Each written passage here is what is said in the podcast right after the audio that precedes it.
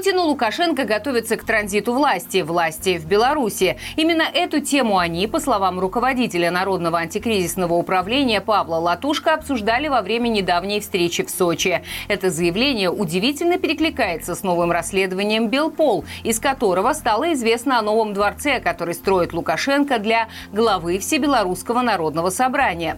Изменения в Конституции, которые сделали возможной якобы законную вечную власть и подстраховали пенсию Лукашенко, потихоньку притворяются в жизнь. Но когда случится этот транзит власти и какую роль в нем будет играть Россия, а также какую роль готовит для себя Лукашенко? Ну давайте вспомним, что в сентябре 2020 года, когда Лукашенко встретился в Сочи с Путиным, тогда поступала очень активная информация по итогам этой встречи, что Лукашенко был фактически поставлен ну, в определенном смысле ультиматум или условия.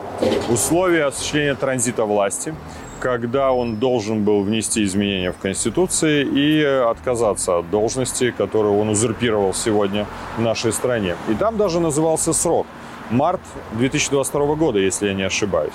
Лукашенко на сегодняшний день не выполнил эти обязательства. И, наверное, конечно, война, которую он поддержал, э, была фактором, который способствовал ему для того, чтобы не реализовать эти обязательства. Опять же, мы знаем характер Лукашенко, который, конечно, не планирует отказываться от власти. Для него это сама цель существования на земле, жизни. Это то, что он любит прежде всего. Власть и деньги. Деньги и власть, которые идут рядом, а деньги обеспечивают его нахождение у власти. Деньги обеспечивают финансирование репрессивного аппарата, который также обеспечивает его власть. А, да, у нас поступала информация о том, что после того, как начались инициативы изменения в Конституцию, принятие закона о Всебелорусском народном собрании, что Лукашенко начал готовить себе очередной кабинет, скажем так, этот кабинет, который готовится по стандартам, э, по его требованиям, которые он ставит для э, тех мест, где он должен находиться. По уровню безопасности, социально-бытовому уровню, там все, что он любит жить во дворцах. У нас человек, который, наверное, уникальный на европейском, мировом масштабе, имеющий уже сколько, 19 или 20 резиденция, которая у него появится в стране. Вот всегда мне задаюсь вопросом, те, кто ему аплодирует так вот искренне, да, потому что я понимаю, что многие люди вынуждены это делать, они не задумываются немножко, что у человека там 19 резиденций в стране. Это все построено за налоги белорусов. И зачем человеку 19 домов? Зачем? Для чего? Просто мне объясните, да, как люди не в состоянии, может быть, одной квартиры часто управлять, человек 19 да, домов. А, поэтому он планировал, планирует готовит этот аэродром. Но Лукашенко нужно понимать, он никогда не работает по одному сценарию. Он работает по трем сценариям. Это классика. Любое решение, которое он принимает, он смотрит э, в трех направлениях. Опять же, он тот человек, который не делится самыми, наверное, закрытыми э, своими мыслями. У него нет друзей. Он не рассматривает группу вокруг него как людей, которым он может 100% доверять. Поэтому большинство информации в голове. Но да, действительно, такая информация есть, что подтвердило сегодня исследование, расследование Белпола, что такой кабинет он себе готовит. А, а, в этом случае а, может быть сценарий, что он переходит на должность председателя Всебелорусского народного собрания, но если это произойдет, он должен сохранить главное – контроль над силовым аппаратом. Если он не сохранит контроль над силовым аппаратом, это означает сценарий Назарбаева. Э, мы видели с вами, что произошло и происходит сейчас в Казахстане. Поэтому я бы был осторожен в оценках, что он так быстро перебежит в это кресло. Скорее всего, он будет добиваться не переизбрания, а самоназначения в очередной раз, если а мы должны все-таки сделать все, чтобы это не произошло э, в 2025 году, э, и сохранить за собой, пытаться сохранить за собой то место, которое он занимает сейчас. А, возможно, даже два места одновременно. Надо посмотреть законодательно, не является ли это взаимоисключающимися моментами. Так что я не удивлюсь, что он может сесть прямо в два кресла. Но это тот человек, когда не откажется он от власти, а от власти главной, которая контролирует силовой аппарат в стране. Для России, конечно, приоритетом является ситуация когда они проигрывают в Украине, и мы понимаем, что они проиграют в Украине, для них очень важно показать какую-то историю успеха. В их понимании история успеха, к сожалению, является наша страна Беларусь. Они рассматривают Беларусь как сферу своих интересов, сферу своих влияний, но этим они не будут удовлетворены. Им необходимо для того, чтобы реализовать свои планы, это аннексия Беларуси, это включение Беларуси в состав Российской Федерации. А, такова стратегическая цель России. И мы с вами слышим даже вот недавнее заявление одного из депутатов Госдумы Федорова, который прямо говорит, что Россия имеет претензии на все территории бывших советских республик, сегодня независимых государств.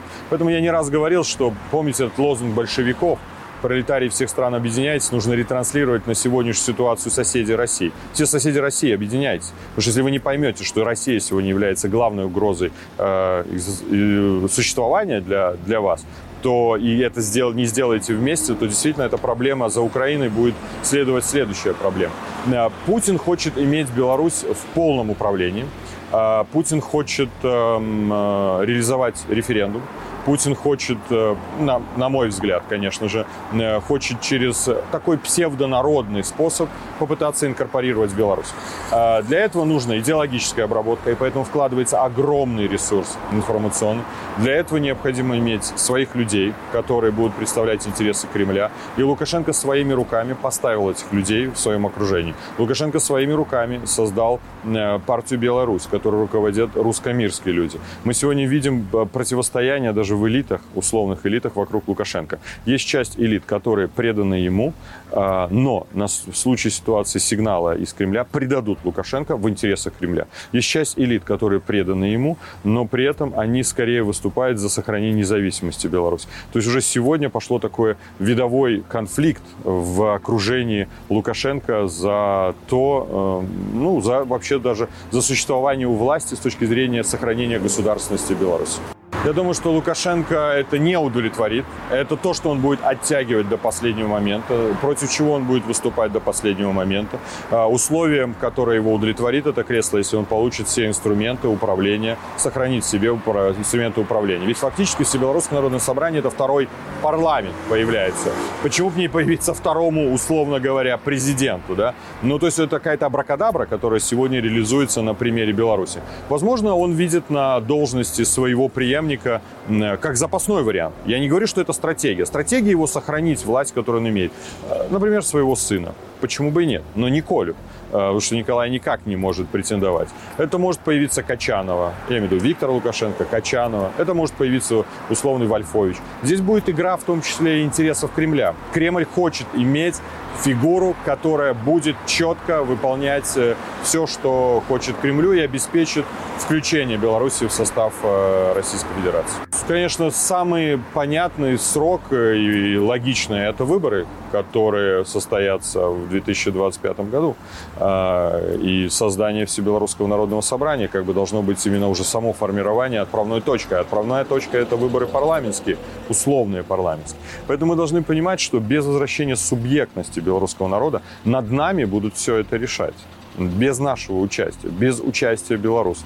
И здесь есть э, э, интересы. Один преступник хочет сохранить власть и дальше репрессировать белорусский народ. И есть Россия, которая хочет инкорпорировать э, Беларусь и посадить еще одного преступника, который тоже будет репрессировать Беларусь.